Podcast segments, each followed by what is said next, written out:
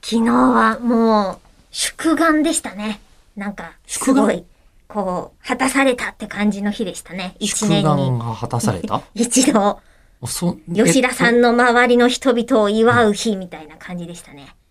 祝うというか、まあ、ご縁のある人が9月14日に生まれた人に多いといすごうかった。お話ではありますけれどうも、んいいすごいいい話だったじゃないですか。ただ、話3分かけて、うん、ああ、いいねっていう話になったのに、ど、どこに行くか分かってなかったから、どうやっても私、急に悔しがって、そうですね。そうおっしゃってましたね。あの、お誕生日なんですよっていう流れで、クソみたいなことちっちゃく言っちゃってたんですよ。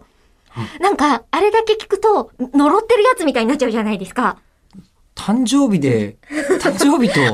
クソクソって言ってて、実誕生は。日とクソって副音声みたいな感じで聞くと、うんなんかなんかでもあいつがなんか出世しやがってクソ だと悪いこと言ってるみたいですけど、あいつ誕生日だってクソっていう のは、それは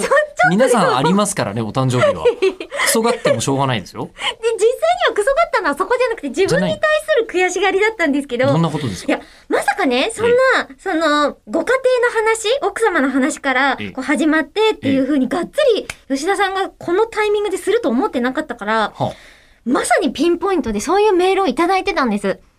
えんそうなんですかそう、あの、えっ、と、奥様への誕生日のプレゼントは何になさいますかっていうのがあって、いや、でも個人え的なものすぎるからなと思って、さっき、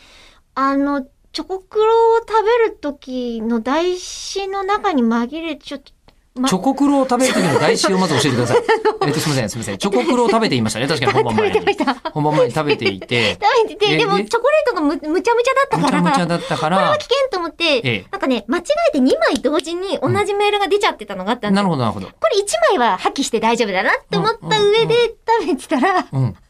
のね、束になってたから、え一緒に置いてこられてしまって、あ、今読みここたでかったのに、ああきとくんーからのメールで、そう、ええまあ、いろいろ書いてあったんだけど、最後に、ああの、